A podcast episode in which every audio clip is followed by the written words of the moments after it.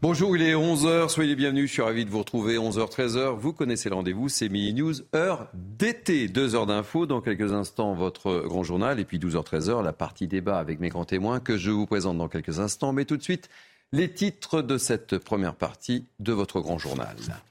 À la une de notre première partie, donc, le monde frappé par des vagues de chaleur sans précédent. La France, bien sûr, l'Italie, l'Espagne, la Grèce, les États-Unis.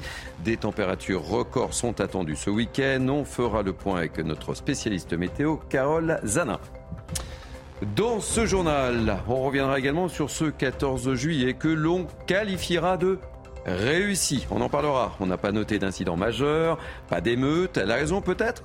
Le dispositif policier déployé. On fera le point avec Célia Judas. Violence dans la police, des organisations de gauche dénoncent l'interdiction d'une marche à Paris cet après-midi. Assa Traoré qui dénonce encore aujourd'hui le racisme dans la police dans un entretien à nos confrères de Libération. Détail avec Augustin Donadieu. Dans ce journal, on ira à Kier, dans la Seine-et-Marne, dans cette petite commune de 661 habitants très précisément. 33 caméras ont été installées pour plus de sécurité. Le reportage de Sarah Fanzai. Enfin, on parlera football, mais côté justice, Benjamin Mendy a été déclaré hier non coupable de viol et tentative de viol. Il a été acquitté de l'intégralité des accusations qui pesaient contre lui. On sera avec Sarah Menaille, notre correspondante à Londres. Soyez donc les bienvenus pour ces deux heures d'infos avec moi. Naïma Fadel, essayiste, ravi de vous accueillir. Merci. Très joli cœur bleu, blanc, rouge. C'est, je suppose, en lien avec le 14 juillet. Et, oui, exactement. Et je tiens à remercier Zoher et Nathalie parce que c'est grâce à eux que qui m'ont offert ce, t-shirt. Très bien. Euh, Karim Zeribi, consultant CNews, soyez bienvenue. Bonjour Thierry. Ravi de vous retrouver un, un samedi matin. Marc Varno, un fidèle de ce rendez-vous, chef d'entreprise. Ravi de vous retrouver et Carole Zanin, spécialiste météo CNews. Je suis ravi de vous accueillir pour la première fois sur mon plateau. Alors on va donc commencer par vous, ma chère euh, Carole Zanin. Après plusieurs vagues de chaleur, le sud de l'Europe s'apprête à vivre, je le disais, une canicule historique dans les prochains jours. Oui, ça va être euh, certainement le sujet le plus chaud de ces prochains jours.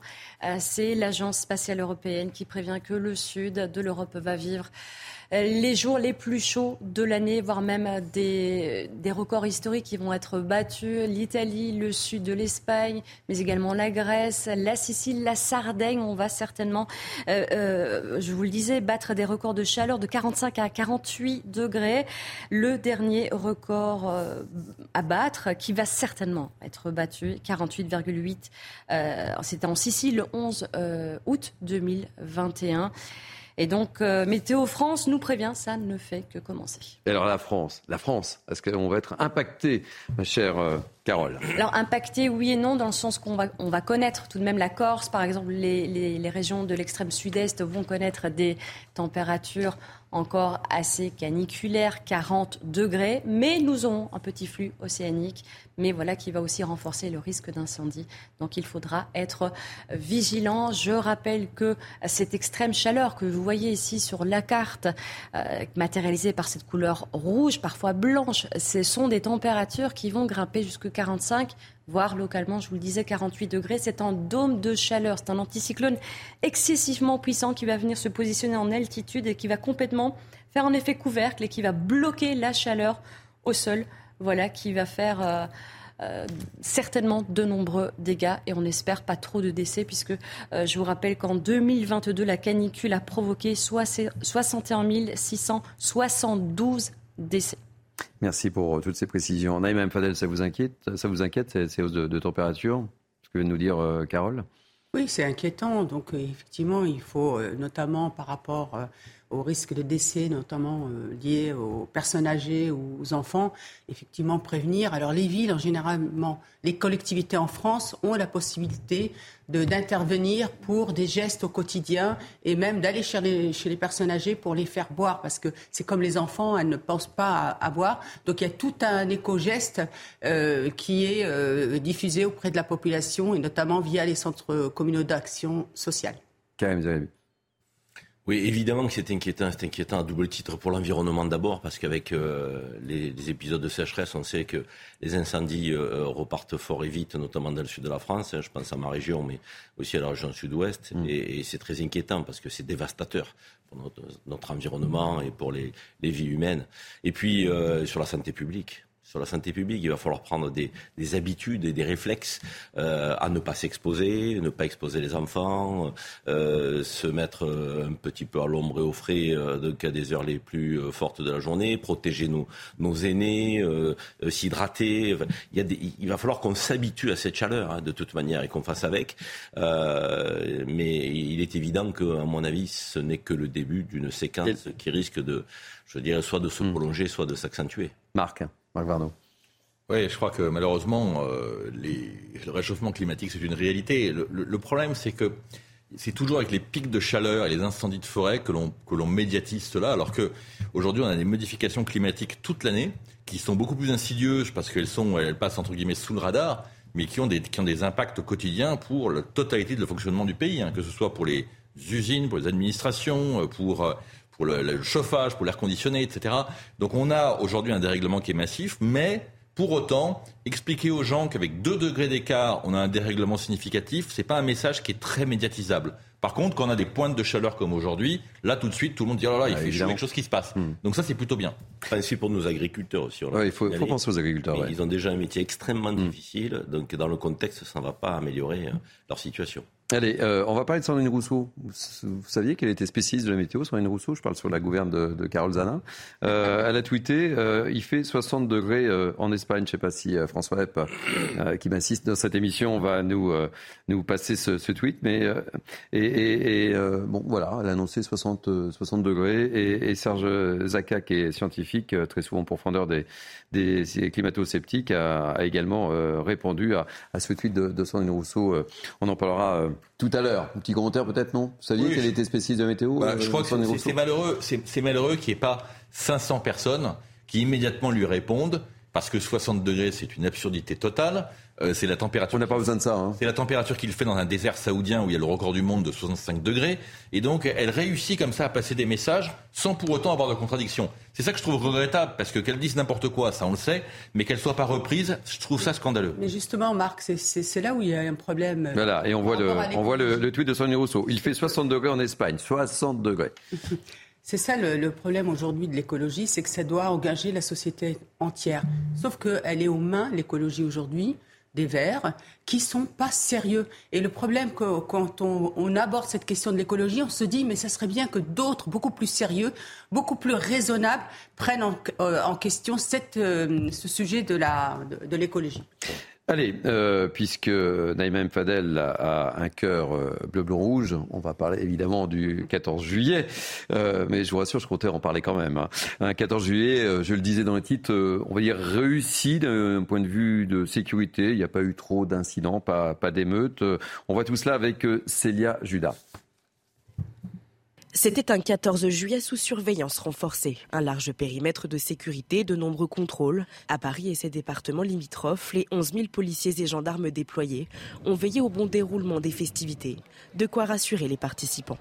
Ben là, on est, oui, on est relativement euh, en sécurité, d'autant plus qu'il y a eu euh, quand même euh, tout un service d'ordre qui était autour. Euh, voilà, aux entrées, c'était bien surveillé, donc euh, oui, on se sent assez en sécurité. En vrai, c'est rassurant parce que ce qui s'est passé la semaine dernière, euh, moi je vis à Paris, du coup je suis dans le 14e, même dans le 14e, il y a eu des voitures de retournée, il y a eu des casses. On se dit, on n'aimerait pas trop vivre ça là. On se sent quand même rassuré parce qu'il bah, y a quand même pas mal de fouilles. On voit qu'on a des gens quand même autour de nous qui nous surveillent, donc euh, on est plutôt rassurés. Avec quelques 70 000 spectateurs attendus entre le champ de Mars et le Trocadéro, les forces de l'ordre ainsi que la protection civile circulent dans la foule et restent à l'affût d'éventuelles bouteilles d'alcool et autres articles pyrotechniques venus jouer les troubles fêtes. Cette nuit, sur l'ensemble du territoire, 45 000 forces de l'ordre étaient mobilisées, appuyées par des unités d'élite telles que le GIGN et le RAID, et des moyens matériels importants, parmi lesquels drones, hélicoptères et véhicules blindés. Un dispositif colossal qui a permis aux participants de profiter du spectacle en toute sécurité. Marc euh, Varno, réaction? Réaction, je crois que c'est un peu comme le tiercé. Hein. Il y a la moitié qui pariait que ça allait mal se passer, l'autre moitié que ça allait bien se passer. Tant mieux, ça s'est bien passé. Mais par contre, il faudrait qu'on prenne garde à ne pas devenir euh, un, un, pays sud-américain. C'est-à-dire que là où il y a une grosse délinquance, que pour autant on est obligé de mobiliser beaucoup plus de policiers que, l'on pourrait en faire. Donc 45 000 mmh. policiers, c'est quand même beaucoup. Donc on est en train de créer un équilibre qui, à mon avis, est profondément malsain, sans résoudre pour autant les causes. Moi, je pense qu'il faut s'attaquer aux causes et c'est attaquer sérieusement. Euh, augmenter le nombre de policiers, c'est une solution qui peut être que temporaire. Je pense qu'on n'a pas envie de vivre dans un pays où on a des policiers en tenue anti-émeute euh, à chaque coin de rue. C'est pas ça la France. Karim euh, Zeribi. Moi, je suis très content que ça se soit bien passé parce que euh, sur ces news, on, on, parle de tous en langue de bois et, et c'est vrai que souvent quand les choses. C'est important de le rappeler, ça, euh. C'est important de le rappeler, ce que vous venez de dire. On parle de tous en langue de bois. Bah c'est important. C'est évident. Même, si, même, si, ça dérange, donc on le fait et on l'assume. Je dis ça, je dis rien. Et quand on parle de phénomènes d'insécurité, c'est parce qu'ils existent. Quand on parle de, je dirais, de, de, de problèmes et de, de, la cohésion qui est mise à mal, c'est parce que ça existe. Et là, effectivement, c'était une nuit festive qui s'est plutôt bien passée. Donc moi, je m'en réjouis euh, et le dispositif a bien fonctionné. Moi, à, l'inverse de Marc, moi je me dis que euh, le bleu euh, dans les rues est dissuasif. Et il faut aussi qu'on en tire des enseignements. Je ne parle pas du GIGN, du RAID, de la BRI. Je parle de la sécurité publique de la police euh, de proximité. Je parle de la coproduction de police avec la police nationale, les polices municipales et les sécurités privées. On voit que les femmes et les hommes qui ont été interrogés sont heureux de se sentir en sécurité. Il n'y a que les gens euh, malhonnêtes et les délinquants euh, qui sont gênés de voir du bleu dans la rue. Les gens honnêtes sont contents d'en voir. Donc je pense qu'il va falloir qu'on tire aussi des enseignements de la nécessité d'être plus dissuasif que nous le sommes en dehors de ces périodes festives. Ça veut dire plus dissuasif, que la peur du gendarme, la peur du policier, donc, euh, ben, doit euh, revenir dans le pays pour les délinquants. Et ça, ça, ça se matérialise par une visibilité de la police de proximité, de la sécurité publique. Naïm Fadel, très rapidement. Que le couple police, euh, police-justice doit fonctionner. Et là, pour le coup, il a fonctionné, puisque après les émeutes, il y a eu quand même des réponses extrêmement fermes. Mais moi, ce que je voudrais aussi dire, c'est que cette situation n'est pas normale. On ne peut pas être dans un pays comme la France, une démocratie, un État de droit, euh, assister pendant des décennies, à des émeutes, des tirs mortiers, des, euh, des voitures incendiées, et que jusqu'à dire c'est devenu une tradition. Mhm. C'est une tradition française. Ce n'est pas possible. Donc effectivement, peut-être que le fait que ça a baissé, parce que ça a seulement baissé, mais on se, on, se félicite quand même de cette baisse, peut-être qu'aujourd'hui se dire plus jamais ça. Alors effectivement, renforcer aussi la police, mais renforcer aussi l'autorité de la police. En tout cas, ne pas expliquer juste les choses par le, le, le, fait qu'il y ait moins de policiers. Parce que sinon, c'est passé à côté. Parce qu'en vérité, on sait qu'aujourd'hui, on a une vraie problématique de lien à la nation sur lequel il faudra qu'on travaille. Allez, deux images ont retenu notre attention quand même hein, sur ce 14 juillet. Euh, c'est cette demande en mariage. Je ne sais pas si vous l'avez vu cette image, mais je trouve qu'il est important de, de, de vous montrer. ouais, un motard de la police nationale qui a profité de, de la fête nationale pour faire euh, sa demande en mariage à Paris euh, sur les champs. Regardez. Et euh, vous savez quoi? C'est la plus belle avenue du monde. Voilà. Et la demande, elle était acceptée. Elle a, dit oui. Elle a dit oui. Voilà. Alors imaginez. imaginez qu'elle dise non. Et puis euh, l'autre image, c'est celle de cette petite fille euh, qui, avant le défilé, a, brandi cette pancarte. Merci de nous protéger. Sur les réseaux sociaux, la police nationale a écrit Instant magique sur les Champs-Élysées à quelques minutes du lancement du défilé. Protéger sans répit le plus beau des métiers. C'est sympa cette, euh, cette image. Des images positives dont, euh, dont, nous avons besoin. Voilà. Alors, voilà. Et il y a les applaudissements pour cette, euh, pour cette petite fille. C'est sympa. Je voulais, je voulais absolument vous montrer ces deux images. Alors, tout le monde ne dit pas, dit, ne dit pas merci à, la police. Hein. Assa Traoré dénonce aujourd'hui encore le racisme dans la police, dans un entretien Libération, que nous résume Augustin Donadieu. On en parle juste après. Et, et merci beaucoup, Carole Zanin, pour les précisions météo. Avec plaisir.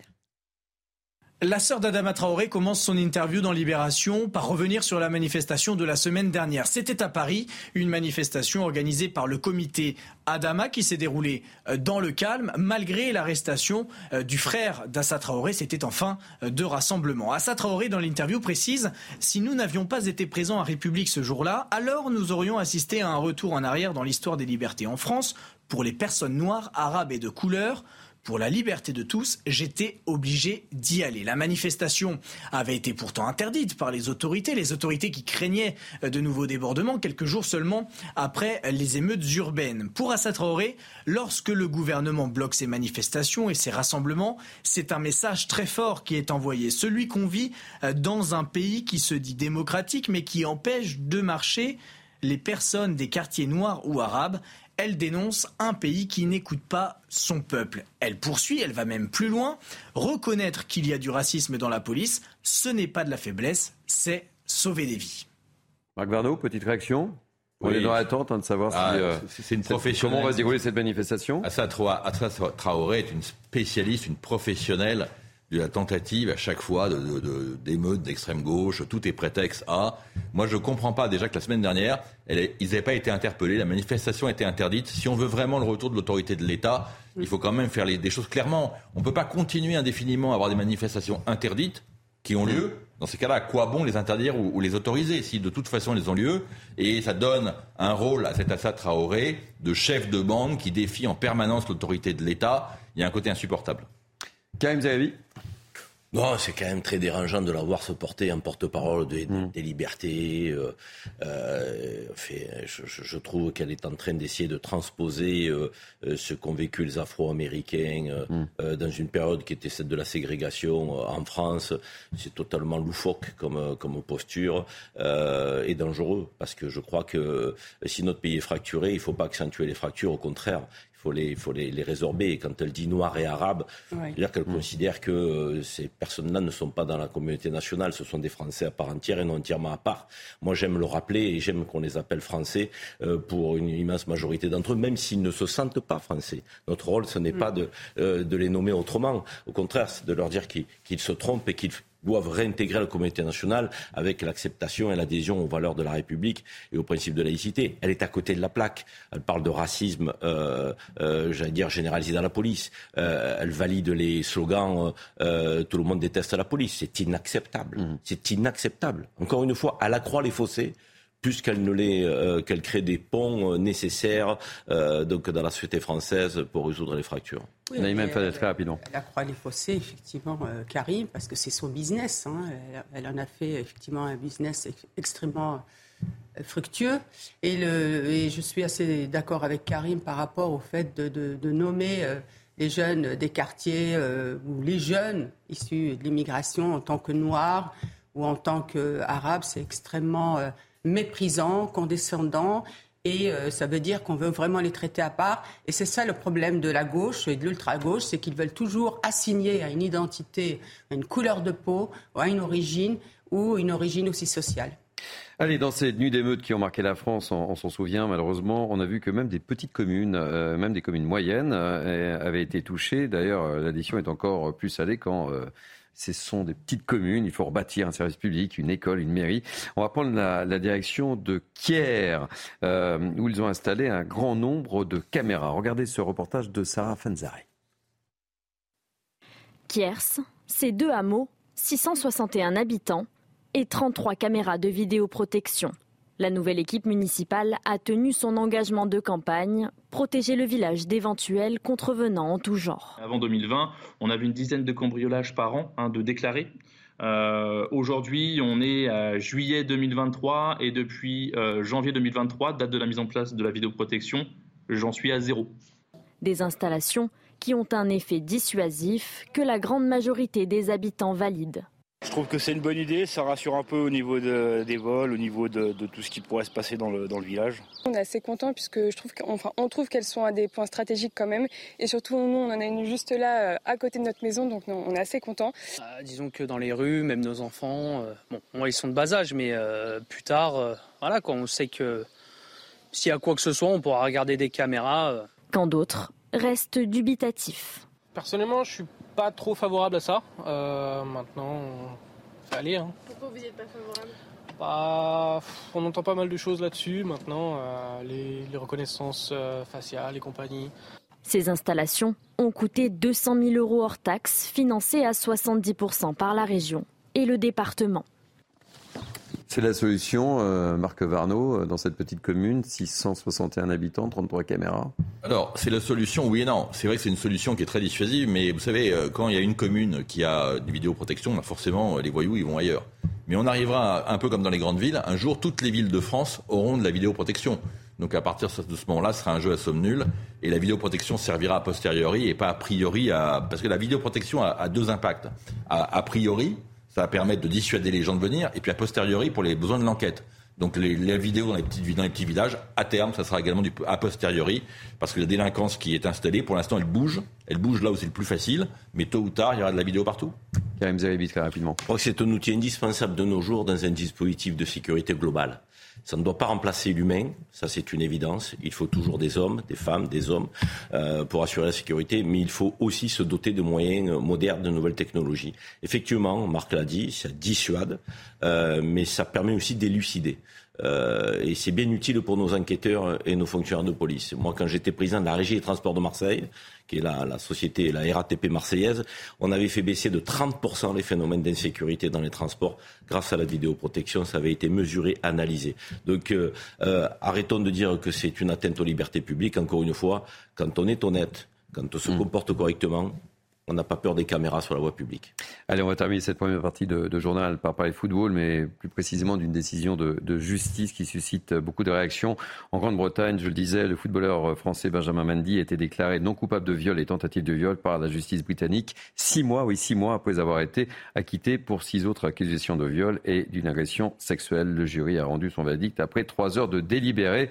On va écouter Sarah Meina, qui est notre correspondante à Londres, et on en parlera très largement dans la deuxième partie de Bini News entre 12h et 13h. Ce sera l'un des thèmes de nos débats. Mais tout de suite, Sarah Menaille. Il s'agissait du deuxième volet du procès de Benjamin Mendy. Depuis la fin du mois de juin, l'ancien international français était jugé pour les deux derniers chefs d'accusation qui pesaient contre lui, à savoir un viol et une agression sexuelle dont l'accusaient deux jeunes femmes. Alors mi-janvier déjà, au terme de quatre mois de procès et de près de 14 jours de délibération, un premier jury populaire avait acquitté Benjamin Mendy de six viols et d'une agression sexuelle dont l'accusaient quatre jeunes femmes. Mais ce jury avait échoué à parvenir à un verdict à l'unanimité concernant donc ces deux derniers chefs d'accusation. Un nouveau jury populaire avait été nommé et il vient donc d'acquitter Benjamin Mendy, définitivement non coupable. Plus aucune charge ne pèse contre l'ancien joueur de l'équipe de France. Alors lui a toujours nié les faits. Il s'est exprimé pour la première fois depuis le début de cette affaire au travers de ses avocates par le biais d'un communiqué. Il a tenu notamment à remercier ce jury populaire qui, dit-il, s'est exprimé en fonction des preuves et non pas en fonction de la rumeur. Il a tenu également à remercier tous ceux qui l'ont toujours soutenu depuis le début de cette affaire. Enfin, Benjamin Mendy a demandé à pouvoir reconstruire sa vie dans l'intimité. Alors la suite, justement, Benjamin Mendy va-t-il pouvoir rechausser les crampons? C'est toute la question. En tout cas, ça ne se fera pas à Manchester City puisque son ancien club du nord de l'Angleterre n'avait pas renouvelé son contrat qui se terminait fin juin. Sarah Menaille, notre correspondante à Londres, on parlera donc plus largement euh, de cette décision de, de justice euh, entre 12h et 13h. On va marquer une pause si vous le voulez bien. Vous restez avec moi Naïma? Oui. Karim Marc Avec, Avec plaisir. plaisir. On se retrouve pour la deuxième partie du grand journal de, de la mi-journée sur, sur CNews. A tout de suite.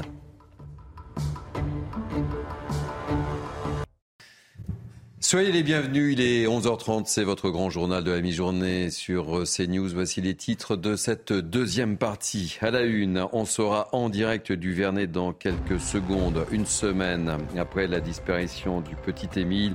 On est toujours sans nouvelles de lui. Célia Barotte est notre envoyée spéciale. Dans cette édition, on évoquera également la hausse du harcèlement sexuel. On est allé gare du Nord à Paris, mais également gare de l'Est. La SNCF a constaté une hausse de 60%. Le reportage de Marine Sabourin et de Charles Pousseau. Un titre, euh, la France, championne d'Europe des prélèvements obligatoires, impôts, taxes, tout y passe. Pourquoi ce triste titre? J'en bafouille, on vous dit tout. Dans cette édition, on va évoquer le surtourisme. Certains lieux touristiques sont victimes de leur succès. Exemple, l'île de Bray en Bretagne qui limite le nombre de visiteurs. On écoutera le maire de la commune. Enfin, la fin de ce journal, direction Hollywood. Pourquoi Hollywood? Eh bien, après les scénaristes, c'est au tour du puissant syndicat des acteurs d'appeler à la grève. On fera le point avec notre correspondant permanent, Ramzi Malouki. Et avec moi pour commenter cette actualité ô combien riche, en, ce samedi, Naïm Fadel, Marc Varno et Karim Siribi, soyez les bienvenus. Allez, on va prendre la direction euh, du Vernet. Une semaine après sa disparition, je le disais, on est toujours sans nouvelles du petit Émile. Euh, le petit village du Vernet dans les Alpes de Haute-Provence est bouclé. On va retrouver tout de suite notre, notre spécial, Célia Barotte. Quel est le point sur la situation, Célia Barotte? Eh bien, c'est le euh, hameau du Haut-Vernay qui est euh, particulièrement bouclé, puisque c'est là qu'habitent euh, les grands-parents d'Émile. Et c'est dans ce hameau qu'a été aperçu pour la dernière fois le garçon âgé de deux ans et demi. Le maire a, publié un arrêté municipal interdisant à toute personne étrangère au hameau de circuler et de se rendre ici, dans ce secteur, puisque le maire souhaite protéger l'enquête, les investigations et surtout respecter l'intimité de la famille d'Émile et des riverains. Le maire souhaite particulièrement euh, que euh, ce hameau, le village du Vernet, retrouve sa tranquillité. Alors pour l'instant, concernant l'enquête, l'enquête est encore en cours. Des auditions ont été effectuées hier. Elles sont en cours encore aujourd'hui et tout le week-end. L'arrêté préfectoral, lui, prendra fin lundi. En tout cas, euh, pour l'instant, c'est un filtrage qui s'organise sur cette route qui relie le hameau du Haut-Vernay au village, puisque les habitants, euh, à l'aide de cette barrière que vous voyez euh, juste derrière moi, euh, doivent filtrer les allées et venues dans le hameau. Les gendarmes ont quitté les lieux. Il n'y a plus de recherche sur le terrain.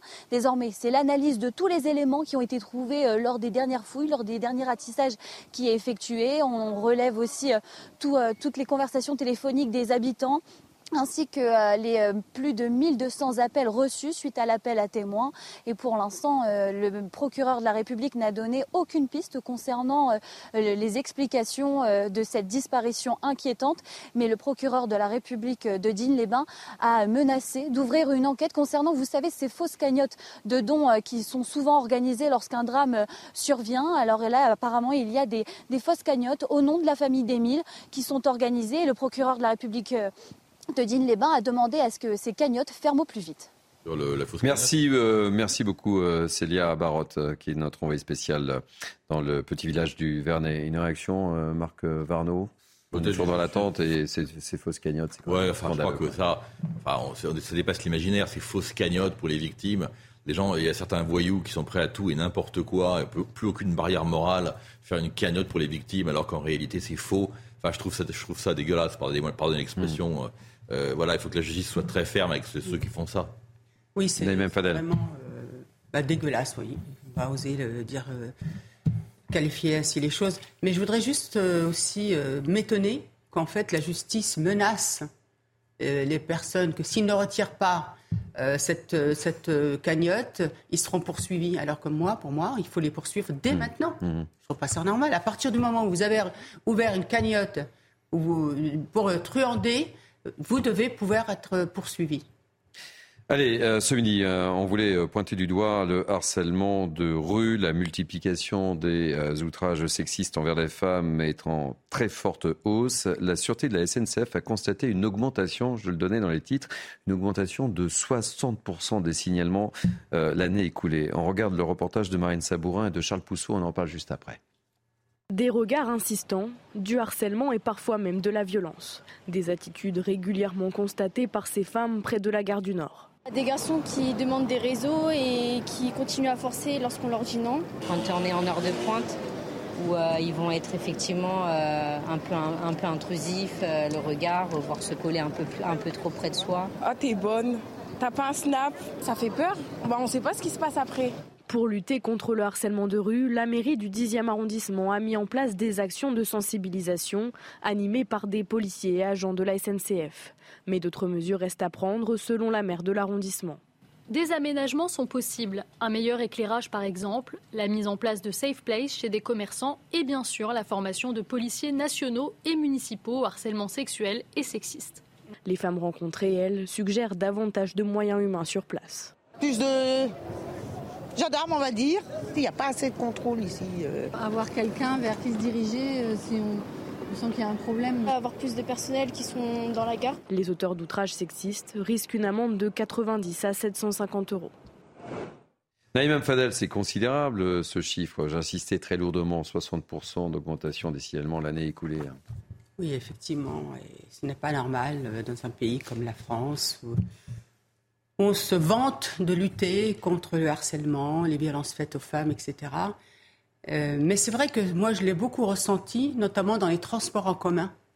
Et euh, c'est vrai que par rapport à il y a quelques années, je prenais les transports en commun, il y avait toujours du bleu, pour rejoindre ce que, Karim dit.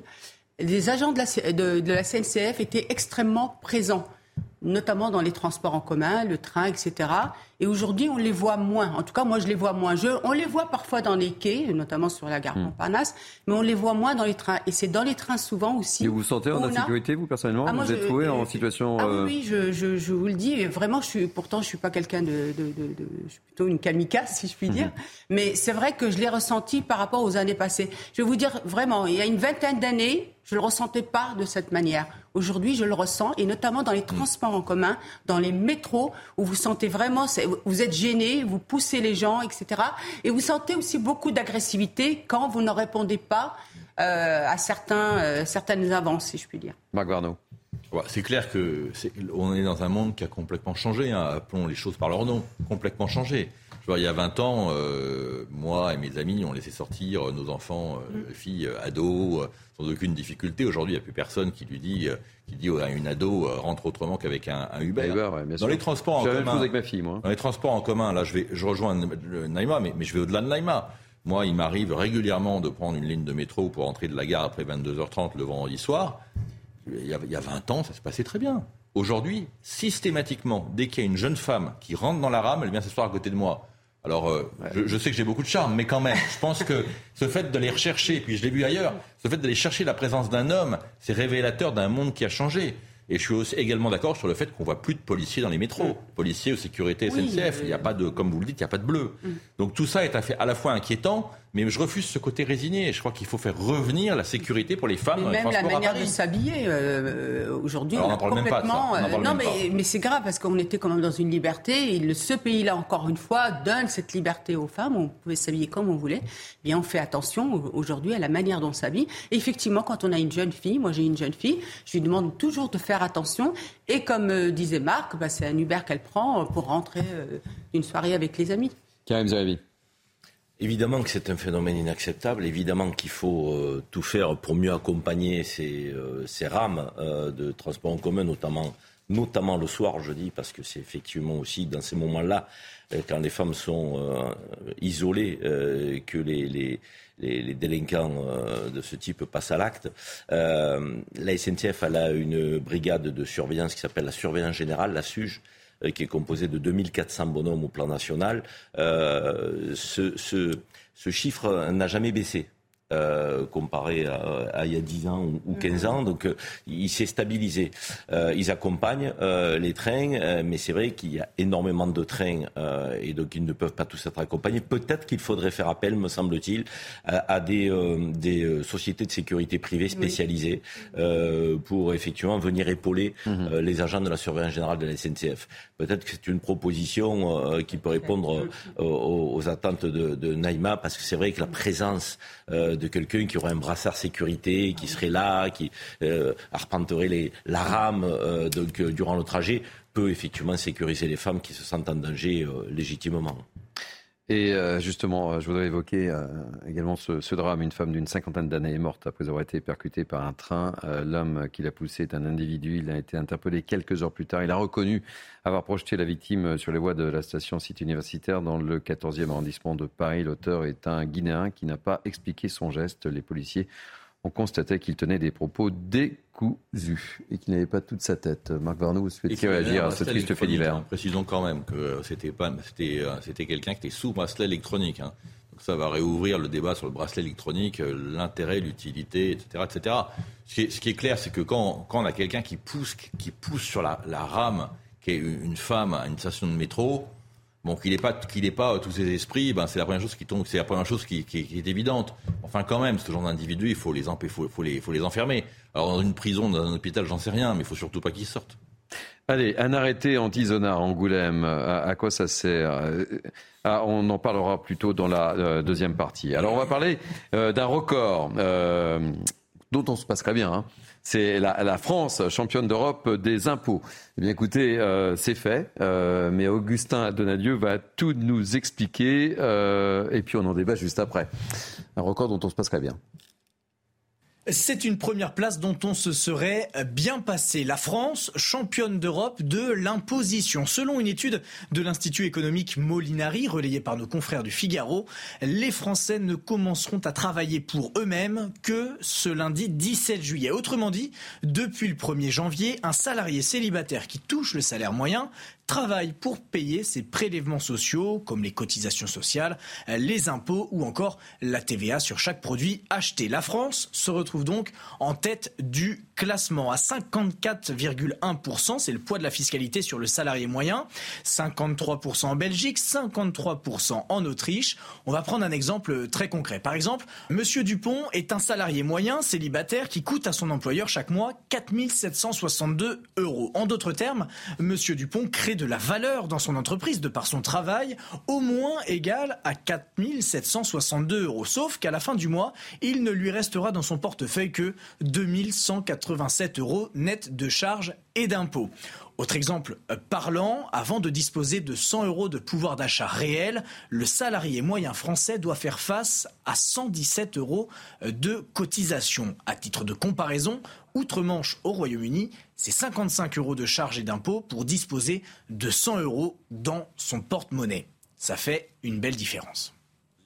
Karim Zerebi, on se passerait bien de ce titre quand même. C'est évident, mais on, est, on est assommé et chacun peut le, et doit le reconnaître. Et on est d'autant plus assommé que cette perception, euh, on n'en voit pas la couleur et mm. les effets. Si vous voulez, si nous avions des services publics euh, qui fonctionnent super bien, euh, qui répondent à nos attentes, santé, éducation, police, justice, on voit que ces services publics sont en lambeaux, donc sont au bord de la rupture. Donc on se pose la question où vont nos impôts? C'est une question qu'on est légitimement en droit de se poser. Moi, j'ai toujours considéré qu'on taxait trop, euh, notamment les petites et moyennes entreprises. C'est vrai que les grands groupes s'en sortent mieux, hein, parce que quand vous avez de bons fiscalistes, vous pouvez vous en sortir. Mais les petites et moyennes entreprises sont assommées. Vous avez un employeur qui veut récompenser son salarié. Aujourd'hui, excusez-moi, il ne peut pas le faire, il n'a pas de marge de manœuvre par les taxes sur les salaires. Hmm. Je veux dire, donc c'est effrayant.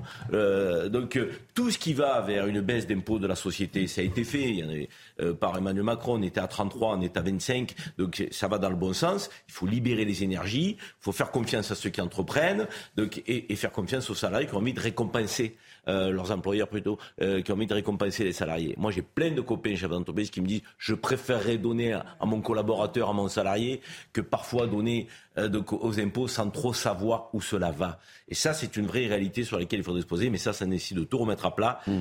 Ça, c'est une grosse réforme qu'il faudrait faire. Je ne suis pas convaincu que du côté du gouvernement, on ait envie de le faire. Et là, c'est vrai qu'on se passerait bien de ce titre, mon cher Marc Varno. Hein. Vous, en tant que chef d'entreprise, vous êtes confronté à tout ça. On est dans le cœur du réacteur du mal français. C'est-à-dire qu'on est dans, on est dans un pays, aujourd'hui, où on a à la fois le coût du travail qui est le plus élevé d'Europe et le pouvoir d'achat qui, est le plus, qui est le plus bas. Et la réponse, elle est très simple. Impôt, charge, taxe. C'est-à-dire que quand vous payez 2 pour un salarié, il va lui rester en réalité moins de 1. Donc on a à la fois un coût du travail très élevé et un pouvoir d'achat qui est bas.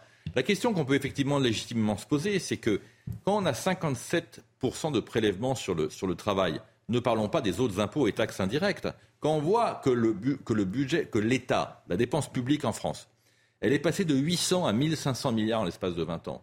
C'est-à-dire que la richesse, la richesse, on la crée, puisqu'on a doublé, là, on a mmh. doublé les prélèvements. Mais en contrepartie, le pays, entre guillemets, les Français ne s'enrichissent pas et ne vivent pas mieux. Et ça, la, la réponse, elle est très simple, c'est un mot, c'est gestion. C'est-à-dire qu'on est dans un pays, la France, où l'État ne gère pas depuis, depuis 40 ans. Depuis 40 ans, dès qu'il y a un problème, on rajoute de l'argent, on envoie de l'argent. On a doublé le budget de a l'éducation nationale, on a doublé le budget de, de, la santé, et pour autant, la qualité des soins, la qualité de l'éducation, elles ont été divisées par deux. Pourquoi? Parce qu'on refuse de gérer. On refuse de gérer. Les Allemands, ils ont diminué la durée d'indemnité chômage en 2003. Il, a il, aurait fallu attendre 2023 en France pour qu'on diminue, on diminue la, durée de remboursement. Aujourd'hui, on a sans doute 2 millions d'emplois non pourvus en France et on a 6-7 millions de chômeurs en face. Est-ce qu'on prend une seule mesure pour ça? Ces 6-7 millions de chômeurs, ils coûtent aux contribuables. Ils coûtent très cher. S'ils travaillaient, ils généreraient des, ils généreraient des, des, des, charges derrière, ils généreraient de la richesse. Non, on préfère ne rien faire. Et ça, c'est parce qu'on n'a pas de courage politique. C'est pour ça qu'on est à la fois assommé d'impôts et qu'on a un service public qui est lamentable. Naïma, très rapidement. Oui, et puis euh, je vais rajouter aussi la question du rapport à l'impôt aussi. On a aujourd'hui euh, du consentement à l'impôt, mais même du, du je, je, parle vraiment du rapport à la nation, euh, à l'impôt, parce que pour moi c'est un rapport aussi de citoyenneté. Quand vous avez seulement 47%, il me semble, de personnes qui payent l'impôt, il y a un problème aussi. Sur le revenu. Sur le revenu. Sur le revenu. Oui, l'impôt sur le revenu, pardon. Sur l'impôt sur le revenu, il y, a, il, y a, il y a un problème. Oui, sur le revenu, effectivement, 47% sur le revenu, il y a un problème quand même. Mm. Et c'est encore une fois, c'est aussi créer. La citoyenneté se crée aussi à un moment parce que vous contribuez tous à cet impôt et, euh, et vous voyez aussi le fruit de cet impôt. Après, je rajouterai aussi que l'État-providence est aujourd'hui il est, il est injuste envers les classes moyennes notamment les jeunes, les, les, les, familles qui parfois vont avoir 1800 euros, 2000 euros euh, à peu près, mais qui n'auront absolument rien pour euh, les aider au quotidien, notamment pour euh, faire vivre leur famille, pour les aider aussi dans, dans, les crèches, etc. Il y a un problème aussi de rapport vraiment à cet État-providence, et encore une fois, un rapport à la citoyenneté qui passe par l'impôt qu'il faut aussi mettre à plat aujourd'hui. Allez, on va parler de tourisme, mais plutôt de surtourisme. Un mot à la mode. Hein. Euh, on en parlera plus longuement d'ailleurs dans la deuxième partie euh, de Midi News. Mais l'île de Bray en Bretagne impose des quotas. Et dès ce week-end, Monsieur le maire limite le nombre de visiteurs.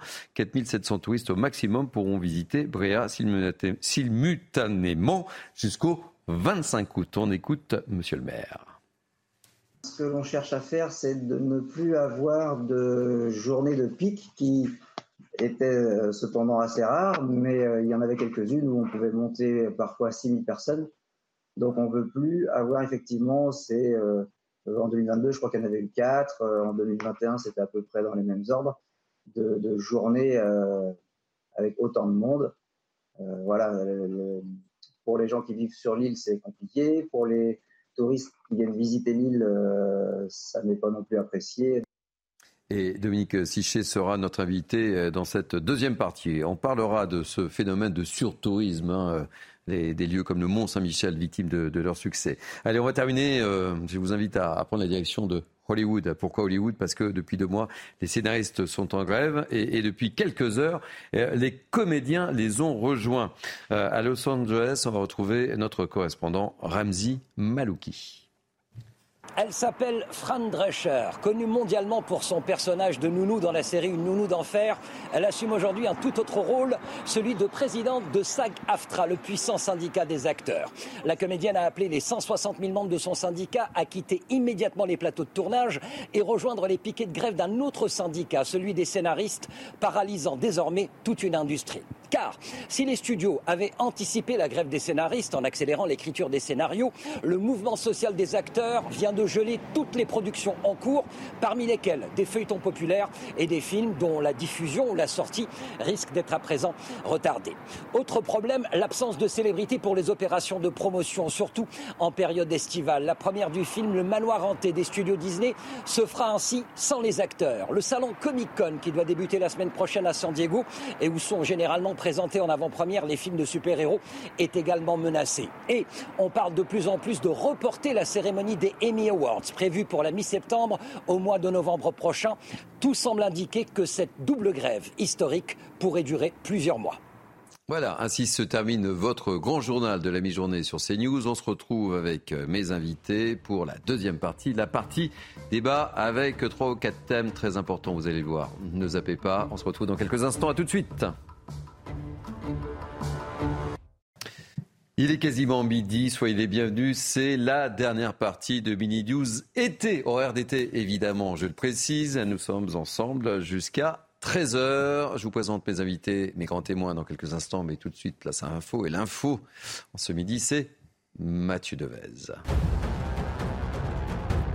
Gérald Darmanin salue une baisse importante des dégradations lors des festivités du 14 juillet. Selon le bilan provisoire du ministère de l'Intérieur, 255 véhicules ont été incendiés contre 423 l'année dernière. Sept policiers, gendarmes et sapeurs-pompiers ont quand même été blessés contre 21 l'an passé. Une semaine désormais après la disparition d'Émile, le parquet met en garde contre la création de fausses cagnottes. Selon le procureur de la République de Digne-les-Bains, des cagnottes ont été ouvertes au nom de l'enfant ou de sa famille. Cette dernière précise qu'elle n'en est pas à l'origine. Le parquet menace d'ouvrir une enquête pour escroquerie. Enfin, la grève des acteurs a démarré aux États-Unis aux côtés des scénaristes. Ils réclament une meilleure rémunération et des garanties concernant l'usage de l'intelligence artificielle. Ils souhaitent notamment interdire à cette dernière de cloner leur voix et leur image. Il s'agit de la première grève réunissant acteurs et scénaristes depuis 63 ans à Hollywood. Merci Mathieu. On vous retrouve à quelle heure? Dans une heure. Dans une heure. À tout à l'heure, Mathieu Devez. Allez, euh, pour euh, poursuivre cette partie débat avec moi, Naïm Fadel, Marc Varno, Karine Zeribi. Vous êtes en forme? Beaucoup de sujets encore à aborder. Hein. Et puis notre ami euh, Thomas Bonnet, notre journaliste politique que CNews. On va commencer d'ailleurs par vous. Et, et, je vais commencer cette deuxième partie par un chiffre 100. 100 jours, ça vous inspire? 100 jours. Vous vous souvenez, vous savez de quoi je vais parler? Absolument. Bon, eh bien effectivement, le chef de l'État avait fixé 100 jours et un cap à tenir pour sa première ministre, le cap de l'apaisement. Force est de constater que l'apaisement, bon, le 14 juillet s'est plutôt bien passé. Mais euh, on va revenir sur tout ça avec euh, Sarah Fenzari et on ouvre le débat avec vous, mon cher Thomas Bonnet. J'attends beaucoup, beaucoup, beaucoup de vous. à tout de suite. Et un exemple de température, on a relevé avant-hier 49 Parole dans les prochains jours. Il ferait bien de parler parce que avec ce qui s'est passé récemment, euh, et je pense qu'il y a des choses à dire. En attendant, les Français font leur propre bilan de ces trois mois dits d'apaisement. D'après un récent sondage, 78% d'entre eux estiment que le président de la République n'a pas atteint les objectifs fixés à l'issue des 100 jours. Et son silence les déçoit. J'ai eu info de ça il y a quelques jours, ça ne me surprend pas plus que ça. Monsieur Macron, pour moi, je suis dessus, franchement, je suis dessus. Il n'a qu'à être cohérent avec tout le monde et qu'il essaye d'apaiser tout le monde. Lors de son discours, Emmanuel Macron pourrait conforter Elisabeth Borne à son poste de Première ministre. Pourtant, 65% sont favorables à un remaniement. Pour l'heure, ni la date ni la forme de son discours ne sont connus. Thomas Bonnet, ça y est, les 100 jours sont passés. Et que se passe-t-il maintenant? Le suspense insoutenable. Oui, on attend l'expression euh, du président de la République. C'est comme ça que nous le présente euh, l'Élysée. On ne connaît pas la forme. Ça peut être une allocution, une interview à la télé, une interview dans un quotidien de presse régionale ou presse nationale. Alors, si on est précis, la fin des 100 jours, en fait, c'est le 26 juillet. Il lui reste en fait encore quelques jours, mais il y a une fenêtre de tir assez euh, serrée parce que lundi, mardi, le président de la République sera à Bruxelles pour un Conseil européen. Et puis en fin de semaine, il part pour l'Océanie pendant une semaine, ce qui veut dire qu'on devrait avoir une expression du président soit dans le courant du week-end, soit en milieu de semaine prochaine. L'autre question, évidemment, c'est de savoir est-ce qu'il va annoncer un remaniement. Là encore, on n'en sait pas davantage à l'heure où je vous parle. Est-ce qu'Elisabeth Borne va rester? On sait que la mission qu'avait confiée Emmanuel Macron à Elisabeth Borne, c'était d'élargir la majorité. De ce point de vue-là, on ne peut pas vraiment dire que ce soit une réussite, mais l'autre question, c'est de savoir qui aujourd'hui est en mesure d'élargir cette majorité. Et puis, la, la question d'un remaniement en pleine vacances scolaires, ça interroge. Est-ce que les Français vont s'intéresser à un remaniement alors qu'eux-mêmes, ils sont en vacances? Les parlementaires seront en vacances, eux, à partir du 23 juillet. Le président de la République au début du mois d'août. Vous l'aurez compris, la question, c'est un peu aussi le timing. Est-ce que c'est le moment maintenant d'annoncer un remaniement? Avec quel message? C'est peut-être plutôt pour la rentrée que cela pourrait se préparer. Ah, vous savez comment nous sommes, nous les, journalistes, euh, au cours de ce 14 juillet, on a tout regardé avec Florian Tardif, avec euh, Élodie Huchard, les moindres signes, les moindres accolades, les moindres détails. L'inversion euh, de, Alors, il y avait Elisabeth Borne avec une inversion de fauteuil, c'est... Hmm, Erreur protocolaire, Erreur protocolaire. Il n'y a rien à analyser. Certains vont évidemment y voir une lecture politique, parce que la période veut ça, on parle beaucoup de remaniement, je ne suis pas certain qu'il faille y voir une lecture politique évidemment, ça fait parler, euh, surtout nous, les, journalistes. Évidemment. Euh, et puis, on a, on a, vu quand même Elisabeth Borne assez souriante. Oui, d'ailleurs, elle, elle, défend son, son, bilan aussi. Vous l'avez vu la semaine dernière dans le Parisien. Dans le Parisien, bien sûr. Les chantiers sont au vert. Cette semaine, elle a rencontré à la fois les parlementaires de la majorité. La dynamique est pleinement euh, lancée, c'est ce qu'elle a déclaré. Elle a également réuni les partenaires sociaux à Matignon. Elle, elle se projette déjà sur l'agenda social de la rentrée. Donc, à, son, à ses yeux, elle va rester évidemment en poste à Matignon. Elle ne peut évidemment pas faire le contraire et dire le contraire. Bon, on parlera peut-être remaniement, mais on va faire un petit tour de table avec, euh, avec euh, nos grands témoins, Naïm Fadel. Euh, quel est votre regard sur, sur, tout ça? Bilan, et puis avec ce chiffre aussi, hein, des Français qui estiment qu'à près de 80%, que l'objectif n'a pas été atteint. Hein. c'est, c'est un chiffre fort, 80%. c'est un chiffre fort. Après, effectivement, on attendait que le président de la République prenne la parole, notamment euh, suite à cette guérilla urbaine, parce que ce qui s'est passé, c'est extrêmement grave dans notre pays. Et ça met à mal la cohésion sociale, ça fracture encore plus euh, euh, les, citoyens. Et en tout cas, moi, comme beaucoup de citoyens, j'attendais qu'ils prennent la parole. Après, c'est vrai qu'il y avait l'annonce de ces craintes autour du 13 et, du 14. et 14 juillet. Et certains disaient même que s'il prenait la parole, au contraire, il risquait d'attiser euh, un peu les flammes, si, je puis dire. Donc bon, il a bien fait. Après, il ne faut pas qu'il attende trop, parce que je pense que justement, l'attente devient euh, vraiment euh, très difficile, si je puis dire. il faudrait qu'il prenne la parole peut-être, j'allais dire demain soir ou lundi soir ou mardi soir, mais pas, pas plus tard. Donc, je lui donc conseille. on va dire Macron, écoutez bien Naïm Fadel. Hein. Après, vous savez, moi, je suis de, de, de ceux qui, qui aimait bien, euh, qui aime bien euh, Elisabeth Borne parce que c'est un, haut fonctionnaire, c'est une préfète et c'est quelqu'un qui est obéi aux ordres en fait. Et si parfois elle a failli et notamment avec le 49-3, je pense que le président était euh, derrière et c'était cette injonction du président. Je pense que c'est une femme aussi qui est de dialogue parce que les préfets, dans leur mission, ils doivent extrêmement être dans le dialogue et dans le consensus. Euh, et, moi, je pense qu'elle va rester. Je pense qu'elle va rester. Euh, euh, au contraire de certains ministres aujourd'hui qui on en parlera dans quelques instants certainement vont être débarqués si je puis dire. Allez j'aimerais vous, vous entendre Marc Varno et Karim Zerevi Marc sur ce chiffre 80 et évidemment c'est pas, bah oui parce que la, hein. la, première question on va pas se mentir c'est pas une surprise 100 jours pourquoi? 100 jours pour quoi faire? Ah, Ça, c'était de donner le bâton pour se faire battre. Voilà, donc 100 jours pour quoi faire on, on, C'est d'une c'est d'une émeute à l'autre. Quoi. Voilà, on va résumer ça en disant voilà, c'est la fin finalement des manifestations violentes pour contre la loi des retraites et le début, enfin, ouais, et les émeutes et les émeutes que nous avons connues. Euh, moi, franchement, je m'attendais lorsque le président Macron a annoncé 100 jours à ce qu'il y ait une annonce forte euh, pour une loi ou un projet de loi consensuel sur la justice, par exemple, ou euh, sur le projet de loi immigration, qui ait des décisions fortes et nouvelles. Il n'y a aucune décision forte, aucune décision nouvelle, aucun projet de loi emblématique, rien. Donc un remaniement euh, la semaine prochaine ou un, micro, mini remaniement, parce qu'on est tous conscients que ce ne sera pas majeur. Enfin franchement, je doute que ça intéresse grand monde, et à moins qu'il y ait une très grande surprise dans ce mini remaniement, ce dont personnellement je doute, je crois que ça sert rigoureusement à rien. On continue à perdre du temps plutôt qu'à faire les réformes dont la France a besoin. Karim Zerebi, votre analyse non mais à l'évidence, Votre regard Nous aimerions tous, quelle que soit notre sensibilité, tirer un bilan positif de ces 100 jours, mais objectivement, est-ce que sur le terrain économique et du pouvoir d'achat, les Français vont mieux? La réponse est non. Est-ce que sur les questions régaliennes, le gouvernement semble maîtriser la situation en toutes circonstances? La réponse est non. Est-ce que sur le plan politique, effectivement, ce gouvernement qui a une majorité relative a su élargir sa majorité pour aller chercher ses forces d'appoint nécessaires mm. pour réformer le pays, non pas à coup de 49-3, mais par la voie du Parlement La réponse est non. Donc euh, si on, fait le, le, bilan, effectivement, euh, sur, dans tous les, secteurs de, je dirais, qui, qui, fait notre vie quotidienne, qui font notre vie quotidienne, on se dit que le compte n'y est pas. Et puis, il y a quand même un phénomène aussi. Euh, Emmanuel Macron n'en est pas son premier quinquennat. Il n'est pas élu depuis un an. Dans l'esprit des Français, il est élu depuis six ans. Emmanuel Macron est, quelqu'un de brillant lorsqu'il prend la parole. C'est très bonne communication, euh, il descend dans l'arène de temps en temps, euh, sans papier, il affronte euh, les uns et les autres. Mais ça, c'est de la com. Hmm. Et les Français aujourd'hui veulent qu'on sorte de la politique spectacle, de la politique communication. Ils veulent des actes, ils veulent un cap, ils veulent une vision, ils veulent savoir où va notre pays.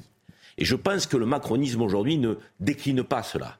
On ne sait pas où va notre pays. C'est un coup d'un côté, un coup de l'autre, c'est ce qu'on appelle le en même temps. Mmh. Euh, c'est des effets de, de, de, de balancement, c'est des effets de manche, c'est des coups de menton. Euh, quand euh, Gérald Darmanin prend la parole, euh, donc, on peut dire ah c'est pas mal, mais quand M. Dupont-Moretti la prend, on se dit est-ce que c'est le même gouvernement? Donc, Et on pourrait le, je dirais, passer en revue ce gouvernement avec des ministres qui quasiment n'ont rien en commun, ne pensent pas la même chose. Donc, certains ministres qu'on connaît même pas. Hein. Quel est le projet La France ne connaît pas. non, mais on voit bien que le macronisme hmm.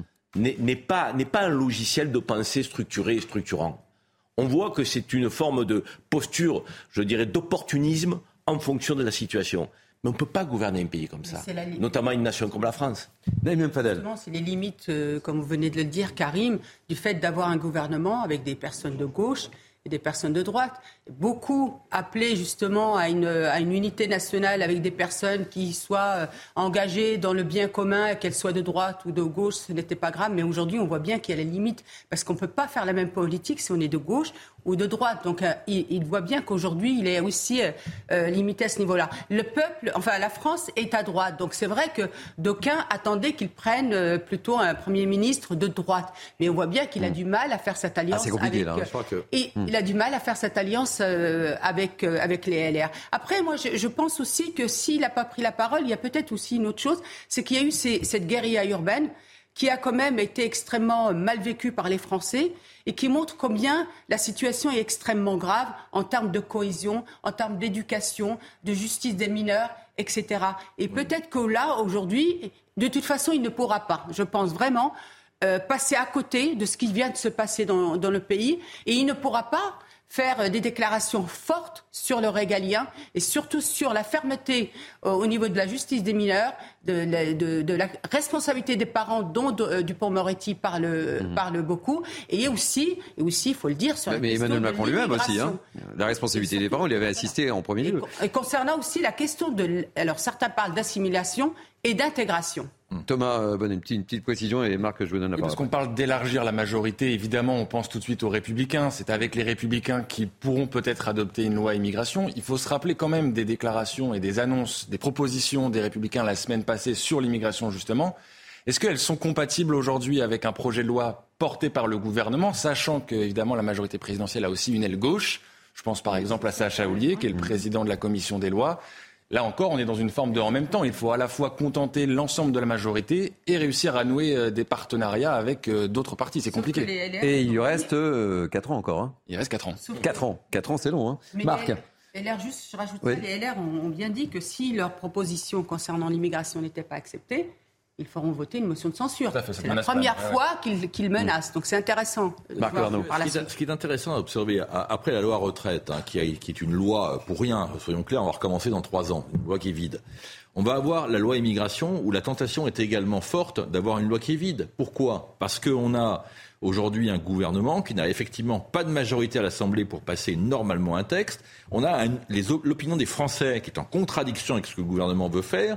Donc on va se retrouver dans une situation qui est très compliquée. Et l'intérêt des républicains, qui est un intérêt politique, c'est sûrement pas d'apporter une majorité de circonstances au gouvernement Macron pour faire passer une loi dont il ne partage pas la, moitié du quart. Donc de toute façon, on va de blocage en blocage. Et moi, j'ai malheureusement l'impression aujourd'hui que finalement, euh, le gouvernement Macron 2, c'est on gère le quotidien un peu, un, peu au mieux, mmh. et en même temps, on, nous envoie en permanence des, des grands projets qui finalement n'ont de grands et de projets que le titre, et derrière, c'est vide.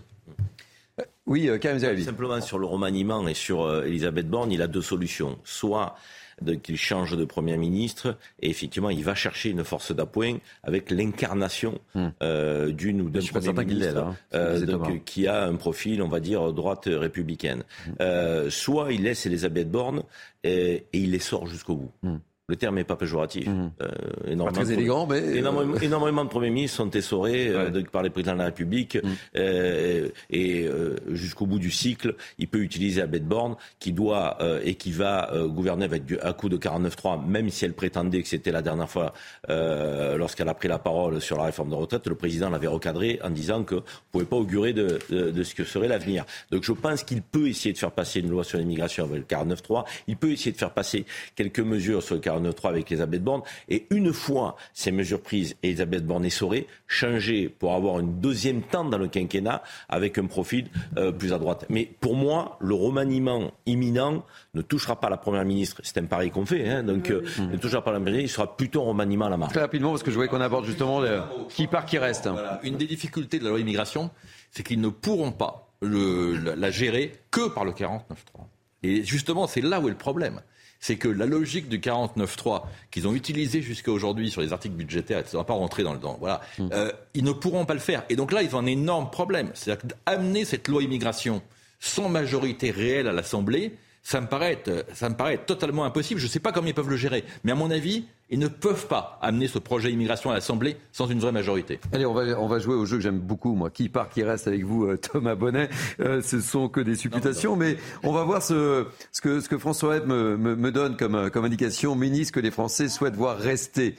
Bruno Le Maire à 37%, Sébastien Lecornu à 34%, Gérald Darmanin à 31%, Papandiaï 15%, Marlène Schiappa 14%. Allez, qui part, qui reste? On fait de Paris ou pas? Papendia et Marlène Schiappa, ce sont les deux annonces euh, partant assez régulièrement. C'est vrai qu'ils ont été euh, dans le viseur euh, assez récemment, notamment de la part du président. Il y a l'affaire du fonds Marianne, notamment pour, pour Marlène Schiappa. Mais vous avez dit, Thierry, tout à l'heure quelque chose de, très important, je crois, c'est qu'il y a aujourd'hui 42 ministres, si on compte Elisabeth mmh. Borne. Combien les Français en connaissent vraiment? Un tiers. Et encore je pense que c'est un, tiers, c'est déjà un pronostic optimiste. Peut-être un peu. Il avait dit qu'il allait Vous savez, moi j'aime bien, quand on interroge les gens dans la rue, on pose la question. Et ça, c'est le meilleur verdict. On donne des noms de ministres, et là, je suis pas certain qu'effectivement, il y en ait un grand nombre qui sortent. Il y a 4 ou 5 On peut imaginer un gouvernement qui serait euh, resserré éventuellement avec un remaniement euh, à la marge. Mais effectivement, euh, comme Karim, je ne crois pas euh, tellement à la possibilité d'un changement de Premier ministre. Là encore, peut-être que je me trompe et qu'on sera démenti dans les dans les La grande caractéristique quand même de ces nouveaux gouvernements, enfin des deux derniers gouvernements, c'est que on a, on a 5-6 ministres emblématiques sur lesquels on a 95% de la médiatisation, et c'est exact que les, 30, les, 34 autres, ils ont 5% de la médiatisation. Hmm. Donc à moins de s'intéresser à la politique, c'est vrai qu'on peut les D'ailleurs, c'est des ministres de droite. C'est intéressant. Bon, on reviendrait sur ce plateau, euh, Thomas Bonnet, pour nous donner le, le, résultat. Oui, très rapidement, parce que je voyais qu'on parle de football et de justice euh, après. Il y a une secrétaire d'État à la citoyenneté. Alors moi, je ne savais pas Alors, du tout ça. Vu comme ça. Euh... Oui, ben vu non, comme ça. C'est incroyable. Mais non, mais il y a d'autres, il y a d'autres ministres comme ça qu'on peut citer. Hein. Ouais. Est-ce que ça vaut un titre de secrétaire d'État, un thème aussi important déjà Je suis d'accord avec, avec ça, Karim. Ça veut dire que s'il y a une secrétaire d'État à la citoyenneté, pourquoi euh, à, aucun moment on abordait cette question On referme le chapitre. Merci euh, mille fois euh, Thomas Bonnet. Vous êtes le bienvenu quand vous voulez sur ce plateau. Avec plaisir. On va parler football, ou plutôt justice, si vous voulez bien. Je vais, je vais montrer la une de, de l'équipe. Hein. l'équipe acquittée. Et voilà, à l'issue de son second procès, Benjamin Mendy a été déclaré hier voilà, je vous le montre, a été déclaré non coupable de viol et tentative de viol et donc acquitté de l'intégralité des accusations qui pesaient contre lui. On va en débattre tous ensemble et on, va retrouver euh, Christophe Hutto, euh, qui est agent de joueur, qui connaît bien, agent de joueur de football, il s'entend. Christophe Hutto, je suis ravi de, vous retrouver. On se connaît depuis très longtemps. Ça me fait plaisir de vous retrouver comme ça par l'intermédiaire de, notre écran. Euh, soyez le bienvenu. Christophe, que vous inspire cette histoire euh, de Benjamin Mendy. Il a été euh, jugé par, euh, par tout le monde, mais aujourd'hui, il est acquitté. Quoi. On a fait son procès avant l'heure. Deux sentiments, un formidable sentiment de gâchis pour le joueur lui-même, parce que parce que c'est sa carrière qui a été mise en parenthèse depuis deux ans, et c'est également son avenir qui est affecté. Et puis euh, la deuxième, euh, la deuxième, euh, le deuxième sentiment que j'ai aujourd'hui, c'est qu'il faut être tous, autant que nous sommes, excessivement prudents dans, nos, dans nos jugements. Il faut qu'on soit moins hâtif et puis ne pas oublier, c'est le discours que moi je tiens aux joueurs dont je gère la carrière depuis près d'une vingtaine d'années maintenant, c'est prudence, prudence parce que vous ne savez pas à qui vous avez affaire. Je vous garde évidemment, on poursuit le débat avec mes invités. Christophe, euh, réaction euh, Marc Varno. Il a été euh, accusé par tout le monde en fait. Hein. Oui, enfin bon, malheureusement, il n'est pas le premier et j'aurais espéré ou j'espérerais qu'il soit le dernier et je, me tromperais, je vais me tromper. malheureusement, voilà, il est, il est au sport ce que Dominique Baudis a été à la classe politique sont des gens qui ont. Oui, c'est important, vous avez raison d'élargir le débat. Ah oui. bah c'était le cas aussi. Sont, hein. des gens, sont des gens qui ont été condamnés avant l'heure par les médias et, et, qui ont ensuite été acquittés par la justice, mais une fois que leur vie, pardonnez-moi, a été foutue. Je veux dire que soit Benjamin Mandy ou Dominique Baudis, ce sont des gens pour le, qui ont eu deux procès. Alors quand vous êtes célèbre, vous avez deux procès. Vous avez le, vous avez le procès des médias, qui lui vous condamne, et ensuite vous avez le procès de la justice avec le temps judiciaire, donc c'est des années, où derrière vous êtes acquitté. Mais c'est trop tard, leur vie est foutue. Donc là, il y a, là, il y a un vrai problème, parce qu'on a quand même régulièrement euh, des affaires qui, qui, explosent du jour au lendemain, euh, qui concernent des gens évidemment connus, pour lesquels il n'y a soit pas de suite, mais donc ils sont quand même entachés d'un doute à vie, ou pour lesquels il y a une décision judiciaire des années après. Donc là, on a un vrai problème, oui. Karim Zeremi. Évidemment qu'il y a un tribunal médiatique, un tribunal des réseaux sociaux, un tribunal dit populaire de, qui supplante euh, la justice elle-même.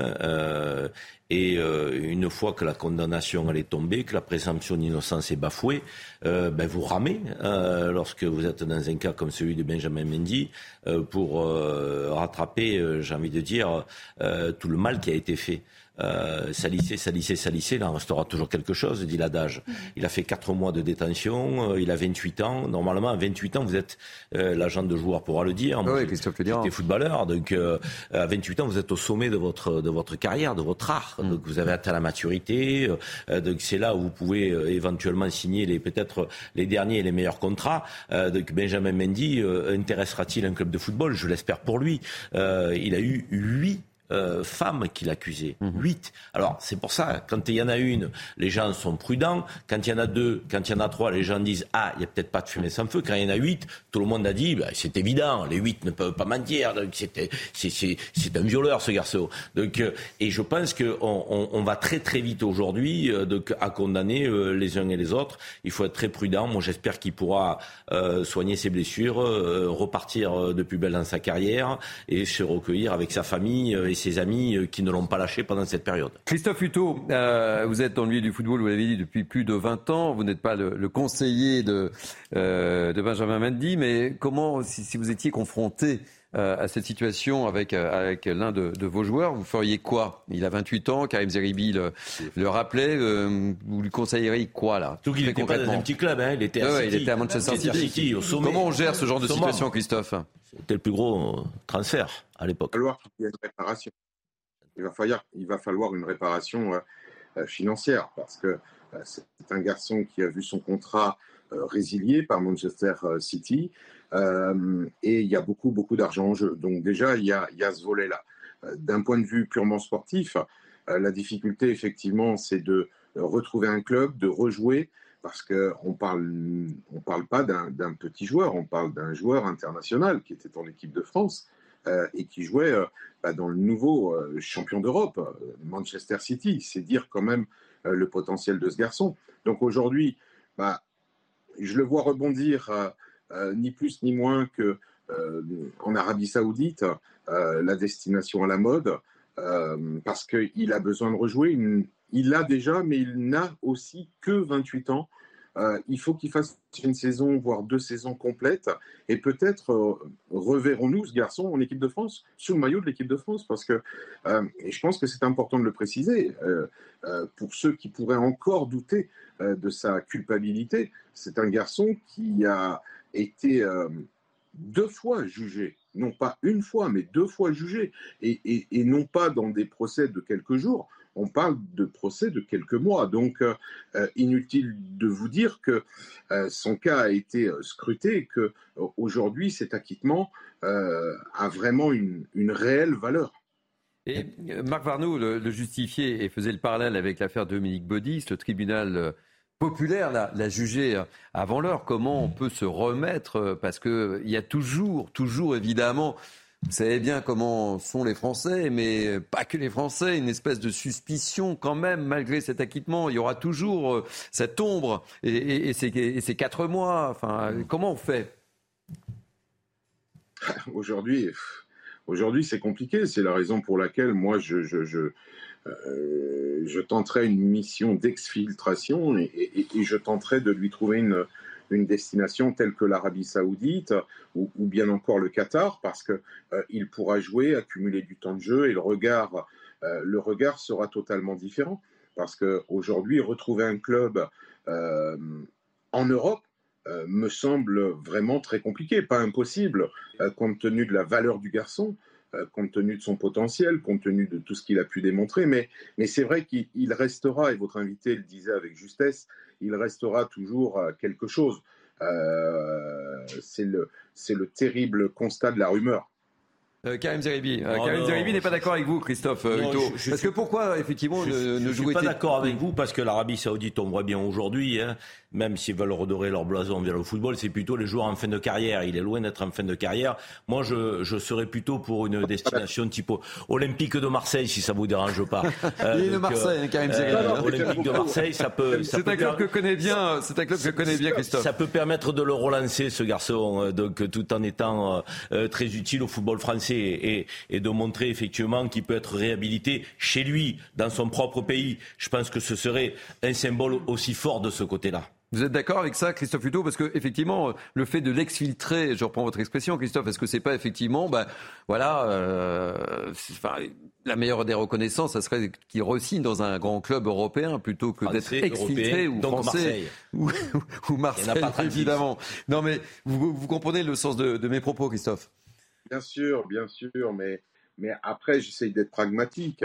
Euh, Aujourd'hui, c'est un garçon, euh, euh, ne serait-ce que par rapport à ses partenaires commerciaux, euh, ses équipementiers. Il n'a plus d'équipementier compte tenu de ce qui s'est passé. Qui va oser revenir avec lui? Euh, Qui va euh, oser lui redonner confi- oui, confiance?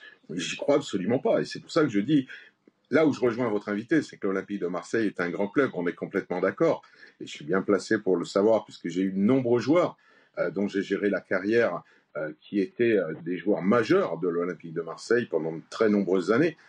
Non, je crois que ce garçon, voilà, il a besoin d'être tranquille, il a besoin de digérer, il a besoin d'avoir un, un œil différent sur lui, et c'est pour ça que moi, je lui, je lui conseillerais d'aller euh, dans un pays du Golfe. Maintenant, là où je suis pas d'accord avec votre invité, c'est que euh, l'Arabie Saoudite ne fait pas venir que des pré-retraités. Euh, ils investissent massivement depuis quelques semaines, depuis quelques mois, y compris sur des joueurs qui ont 26, 27 ans. Euh, et n'oublions pas l'âge euh, du joueur. Merci beaucoup, Christophe Huto. Merci de, de votre éclairage. C'est un plaisir de vous retrouver sur l'antenne de, de, de CNews. On va marquer une pause, si vous le voulez bien, parce que nous sommes très en retard. Et moi, je vais prendre un carton jaune, voire un carton rouge de la part de François Hepp. Donc voilà, on marque une pause et on se retrouvera dans quelques instants parce qu'on va parler de surtourisme. On va parler de l'île de Bréa, mais on parlera de Nice aussi, euh, où un artiste a eu une initiative pour le moins euh, originale, qui peut-être se retournera euh, contre lui, mais on, on en parlera dans, dans quelques instants. Il est 12h26, c'est Mini News été. À tout de suite.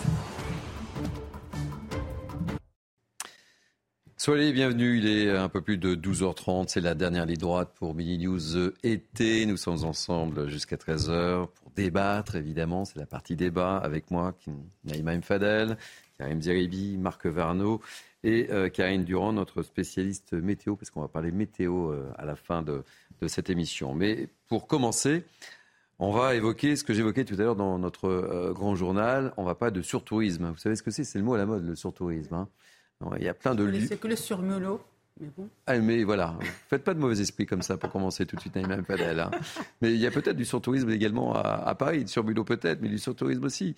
Euh, et et l'été est bien lancé et certaines destinations touristiques comme le, le Mont Saint-Michel, entre autres, hein, euh, ou, ou l'île de Bréa, euh, sont littéralement euh, envahies euh, par les touristes et euh, les élus euh, prennent des mesures. Et nous sommes justement avec Dominique Sichet, que vous avez vu dans le, journal, et je souhaitais que Dominique Sichet soit, soit l'invité de, de Mini News été. Euh, bonjour Dominique Sichet, vous êtes adjoint au maire de, de Bréa, soyez le bienvenu.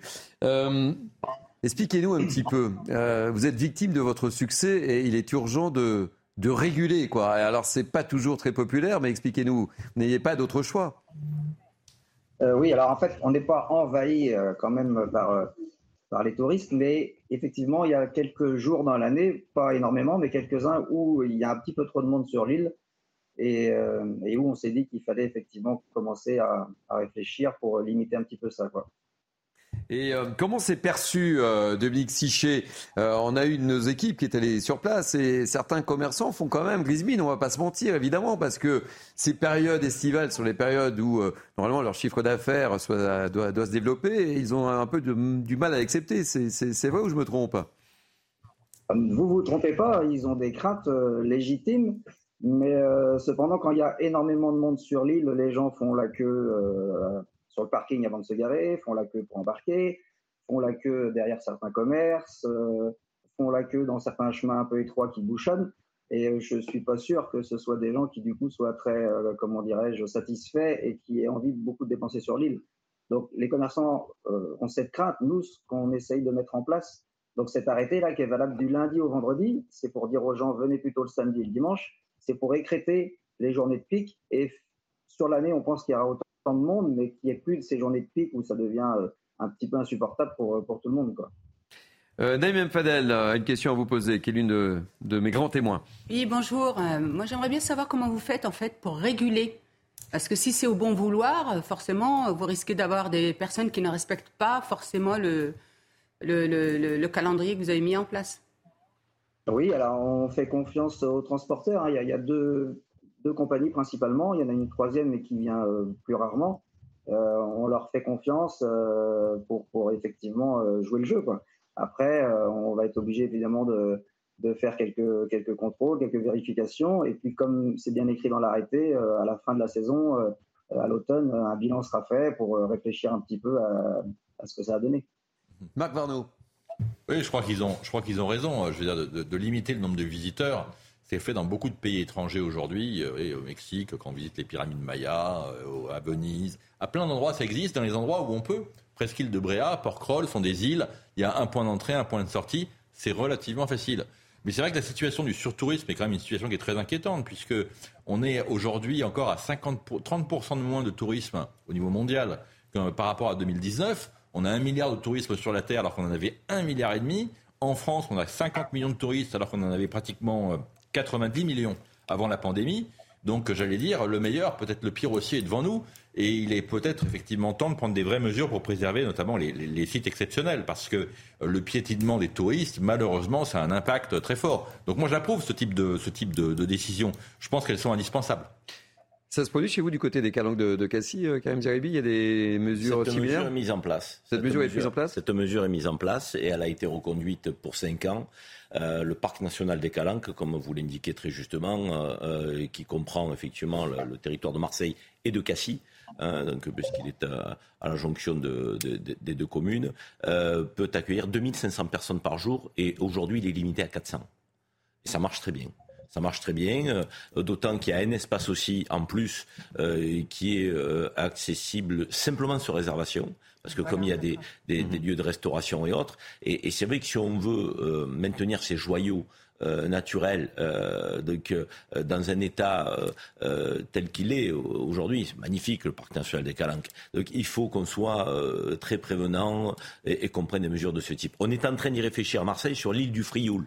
C'est pour vous dire que cette mesure, euh, aujourd'hui, euh, risque d'être étendue. Euh, vous connaissez les îles du Frioul, hein, à ah Marseille. Vous prenez le bateau donc, au Vieux-Port et une demi-heure après, vous êtes sur l'île du Frioul. Là aussi, cette mesure, elle, est, elle est à l'étude. Il est possible que nous le fassions dans le Var. C'est fait sur les îles de Porquerolles, donc effectivement. Donc c'est déjà mis en place. Marc l'a évoqué. Donc, moi, je crois que c'est une mesure de, de bon sens mm. qu'il faut prendre. Ça coûte 100 000 euros pour le parc national des Calanques, il faut le savoir quand même, pour sécuriser les lieux. Bon, je veux dire, le jeu en vaut la chandelle. Et euh, François Epp, euh, qui est à l'affût de tout, me dit que c'est la calanque de Sugiton. Exactement, c'est la calanque de Sugiton. Le souci du détail, François. Exactement. Le souci du détail. Il était urgent d'agir, euh, Dominique Sichet. le coût, le coût, puisque Karim Zeribi parle de, coût, ça, vous coûte combien cette, cette mesure? Alors, bah, euh, le coût, euh, je, ça, me coûte, je ne sais pas trop, je ne peux pas vous répondre à cette question. Mais oui, euh, comme disait votre invité, il est temps d'agir parce qu'il va y avoir de plus en plus de monde, sans doute, et malheureusement, un petit peu à aller tous au même endroit en même temps. Donc, la, communication, c'est de d'étaler, de venir plutôt les week-ends, c'est là où il y a le moins de monde, et de venir éventuellement hors juillet, évidemment. Marc Varno Oui, je, crois qu'on a également un autre souci, hein, mais pas qu'en France, dans, beaucoup de pays, c'est que euh, l'État, le gouvernement a, toujours communiqué sur Visit Friends en montrant la Tour Eiffel, l'Arc de Triomphe, euh, la ville de Saint-Tropez. Le résultat, c'est qu'on a 80% des touristes qui se concentrent sur 20% des lieux touristiques. Et donc là, on, commence à se rendre compte qu'il serait peut-être temps aussi de, communiquer avec autre chose que tout ce qui est emblématique, puisque de, de, mettre finalement des millions de personnes sur un nombre de lieux relativement limité, ça cause quand même beaucoup de problèmes. Vous connaissez Bréa ou pas? Non. Ah, moi, je vous conseille d'aller à Bréa parce que c'est juste magique. hein. Bah non, Vraiment. musée non, non. Euh, Dominique Siché, merci euh, mille fois. Et, et c'est vrai que j'adore, euh, j'adore votre île, évidemment. Je vous appellerai hein, la prochaine fois Pour avoir l'autorisation. pour avoir l'autorisation de- d'y venir. Merci euh, mille fois, Dominique Siché. Je rappelle que vous êtes euh, adjoint au maire de, de Bréa. Alors, il y a une autre initiative que j'aimerais vous, vous montrer, qui est pour le qui est toujours dans le même domaine. hein. Ça se passe à Nice. On, on va voir l'image. Il, y a- il y a- il y a un artiste qui s'appelle Too Late, qui a lui décidé d'installer des tapettes à touristes pour dénoncer. Je vous assure que c'est vrai, c'est pas euh, c'est pas une plaisanterie. euh, des tapettes à touristes pour dénoncer le tourisme de masse sur la Côte d'Azur, c'est-à-dire en, en Provence. Et ça consiste en quoi euh? Eh ben, c'est justement pour dénoncer, etc. Alors le problème de fond, c'est que euh, c'est l'arroseur arrosé parce que on peut penser, il y a de plus en plus de touristes qui viennent voir. euh, c'est, alors je sais pas combien de, de tapettes il y a disposé dans la ville, mais alors je sais pas si c'est dangereux ou pas. Mais euh, on souhaitait vous montrer avec François Epp. euh, regardez, c'est, c'est disséminé dans la ville. C'est pour faire fuir les touristes. Ah bah là, non, ça va les faire venir. Bah, euh, c'est- je pense que c'est l'effet inverse. Vous en pensez quoi? Écoutez, ça à Marseille, vous si- S'il y en a un peu moins à Marseille et qui vont à Nice, donc, euh, pour qu'on nous, on privilégie l'écotourisme, ça me dérange pas, hein, moi, pour ma ville. Bon voilà, euh, c'était pour euh, une action pour réduire le tourisme euh, de masse. C'est un clin d'œil. C'est un clin d'œil. Justement, c'est. Un clin d'œil Mais ça peut être à double tranchant, si je puis me permettre. C'est un- clin d'œil sympathique. Voilà, et c'est Serge Nedjar qui m'a, c'est Serge Nedjar qui m'a, qui m'a, euh, Ah, qui m'a montré cette image-là, et, je trouve ça euh, effectivement euh, assez original. Il y a trois tapettes géantes dans la ville. Voilà, trois tapettes géantes dans la ville. Non, mais c'est vrai, pour revenir un petit, un petit peu de, de manière sérieuse au sujet, il faut trouver le juste milieu. Quoi. Parce que il faut dire aussi que économiquement parlant, euh, ça fait vivre énormément de monde. évidemment, c'est pour ça que je on- posais la question euh, à à l'adjoint maire de on ne peut pas avoir un tourisme de masse, sauvage, euh, parce que là, euh, donc, il en va effectivement de la protection de l'environnement et du bien-être des habitants qui, eux, sont là toute l'année. Donc il faut trouver ce juste milieu, permettre à nos acteurs économiques de, de vivre, accueillir, parce que nous sommes un pays accueillant, donc, qui est fier de, de- de nos régions, de nos villes. hein. Moi, je suis très fier d'être Marseillais et de, cette ville magnifique dont on parle jamais d'ailleurs en des termes positifs, Mmh. malheureusement. Alors qu'il y a- a des joyaux dans cette ville à Marseille. Moi, je peux vrai, vous le je dire. confirme. Donc il faudrait qu'on en parle un peu plus. Donc on attire de plus en plus, mais on ne peut pas le faire n'importe comment parce qu'effectivement il y a des régulations à trouver pour le bienfait de l'environnement. Ah, je demanderai à Serge de faire une, une émission décentralisée à Marseille. Magnifique. Ok. je lui demanderai. que- Allez, on va terminer. Oui, très rapidement parce Non, que. je le, le- le moment est bien choisi parce que, encore une fois, on a 48 millions de touristes l'année dernière en France, on en avait 90 millions. Donc, euh, on peut s'attendre à avoir 40 millions de touristes en plus qui vont arriver dans les années qui viennent. Il faut absolument préserver nos, nos monuments, c'est indispensable. Allez, on va terminer. Il nous reste 4 minutes avec euh, Karine Durand, qui est notre spécialiste météo. Euh, il va faire très chaud. Euh, on annonce plusieurs vagues de, de chaleur dans le sud de l'Europe euh, et on va vivre une canicule historique. C'est cela, on l'a évoqué tout à l'heure dans le, dans le journal. hein. Vraiment historique par son intensité, par sa durée surtout. Alors en fait, c'est lié à ce qu'on appelle un dôme de chaleur. Ce sont des hautes pressions, un anticyclone en fait qui reste bloqué euh, plusieurs jours ou même plusieurs semaines sur la même zone. C'est ce qu'on voit là. Et ça permet à de l'air bouillant qui remonte du Sahara justement de remonter sur le sud de l'Europe. Alors un exemple de température. Avant-hier, on a relevé euh, 49 degrés 9 à l'ouest du Sahara, donc quasiment 50 degrés. C'est cette masse d'air-là qui remonte en direction de l'Italie, de l'Espagne, de la Sardaigne, des Balkans, du sud de la France aussi. En Italie, eh bien, on pourrait battre le record absolu de chaleur qui est de 48 degrés 8 enregistré en 2021 à Floridia. On pourrait l'approcher, voire le battre. Donc ça veut dire en fait qu'on va euh, quasiment approcher les 50 degrés au sud de l'Europe et au Maghreb. Et c'est parti pour durer au moins 15 jours en plus. Et on est très loin des 60 degrés annoncés par euh, Sandrine Rousseau par son tweet Alors, en 60 Espagne. hein. n'existe pas, c'était pas mesuré au sol, c'est pas du tout une température euh, officielle, mais bon, 50 quand même au Maghreb et proche de 50 en Europe, c'est déjà très extrême. hein. Et parlons de la France. La France, eh bien, tenez-vous bien, on va avoir 40 degrés aussi du côté de Montélimar mardi, ce sera le pic. Peut-être 40 à 41 à Toulouse, peut-être 40 aussi, on va les approcher à Lyon, euh, et même 41, voire un petit peu plus possible euh, localement en Corse. Donc le pic vraiment extrême, c'est mardi. Et ensuite, à partir de mercredi, les températures redescendent, mais ça va rester encore une fois très chaud. Il n'y a pas de fin hein, à cette forte chaleur. Et je rappelle un chiffre marquant qu'il faut garder à l'esprit. L'année dernière, en 2022, les canicules européennes ont fait plus de 61 000 morts. C'est terrible hein, quand même, hein, ce- ces températures annoncées par euh, Karine euh, Marc Barneau. Oui, c'est terrible. Je crois qu'il va falloir s'y habituer et, et, anticiper. Je, voilà, je, je, je, dis, je le répète, quand on prend 2 degrés de plus euh, en hiver, personne ne s'en rend compte et ça fait deux commentaires, alors que ça change totalement euh, notre fonctionnement économique. Et c'est au moment des, au moment des pics de chaleur qu'on se rend compte que ben, on est dans une modification climatique forte et qu'il va falloir prendre des vraies mesures. Bah, Ça va impacter nos modes de vie, hein, n'en pas douter. Donc euh, il va falloir qu'on prenne des mesures euh, à la fois pour protéger euh, bah, les plus petits et nos aînés qui ne doivent pas s'exposer. et ça va avoir un impact pour notre économie. on parlait de l'agriculture et, pour l'environnement, évidemment, avec les, les risques d'incendie qui vont se décupler avec la sécheresse. donc tout ça mérite effectivement d'être abordé avec la plus grande anticipation et des mesures nouvelles qu'il va falloir ancrer dans, dans, nos habitudes, dans nos automatismes, euh, parce que, à mon avis, ça n'est pas un épiphénomène, c'est un phénomène qui est appelé à durer dans le temps. Neymar ça suppose aussi que ce plan canicule soit déclenché bien en amont aussi, en termes même de prévention, avant qu'on arrive à, à ces, ces pics-là. Ça suppose aussi que tout soit fait au niveau, effectivement, comme on l'a dit tout à l'heure, au niveau des enfants, mais des personnes âgées, notamment dans les maisons de retraite. Je sais qu'on avait, euh, je crois que c'était en 2000, la dernière canicule, c'était quand en 2000... euh, non, mais celle où on a eu beaucoup de décès au niveau des personnes âgées. Combien 2003 2003, là, c'est de la plus puissante. Et après, on a eu une derrière. Je travaillais plus récemment, on en a eu une derrière. J'étais directrice des centres sociaux de la ville de Traves, donc je, je crois que c'était en 2019 En 2016. C'était en 2016. Et euh, je me souviens que malheureusement, euh, un, lourd, tribut avait été payé par les personnes âgées qui, euh, malheureusement, il n'y avait pas eu toutes ces mesures mises en place en termes de prévention. Alors justement, vous faites la transition, il y a, a, a peut-être des gestes, des, des, attitudes à adopter, euh, Karine, euh, par, rapport à, par rapport à ces fortes chaleurs? Éviter le sport, on voit des coureurs euh, tous les jours sous 35 degrés, évidemment. Éviter le, le sport, tous les efforts, euh, mettre son logement dans le noir, c'est pas très agréable, mais c'est ce qui mmh. permet vraiment de conserver la, la, la, fraîcheur, la fraîcheur. En tout cas, dans son logement. Après, il y a un petit truc sur les ventilateurs, pour ceux qui n'ont pas de clim, par exemple, on peut mettre un linge humide devant le ventilateur, ça projette un petit peu d'humidité et un peu plus d'air frais. Ouais, c'est plus, plus, écologique que la clim, effectivement. C'est mieux. Merci beaucoup Karine Durand euh, pour euh, toutes ces précisions. Ainsi se termine Mini News été. Merci pour votre grande fidélité à ce rendez-vous. Ça nous fait bien plaisir. Vous êtes de plus en plus nombreux à nous suivre. Merci Naïm Fadel. Merci euh, Marc Varnaud. Merci Karine Zerebi. Je remercie aussi Thomas Bonnet hein, qui nous a fait un petit éclairage politique, une petite projection sur le possible remaniement. Merci encore une fois. Euh, merci à François Epp hein, qui m'a aidé fidèlement à préparer cette émission, à Elisabeth Tollet, à Nora Mediani qui est notre rédacteur en chef du jour. Merci aux équipes de la promotion, Jacques Sanchez, Raphaël de Montferrand. Merci aux équipes en régie. C'était qui la réalisation? C'était Virginie Leblon Taïeb qui était réalisation, réalisation parfaite comme d'habitude. Euh, pour cette émission, notre site cnews.fr. Tout de suite, c'est la parole aux Français avec. Alors, je sais c'est Lionel Rousseau.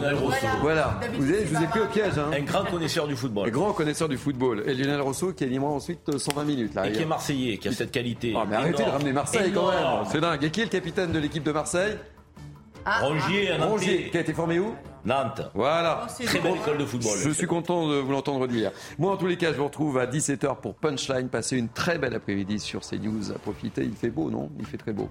Belle journée.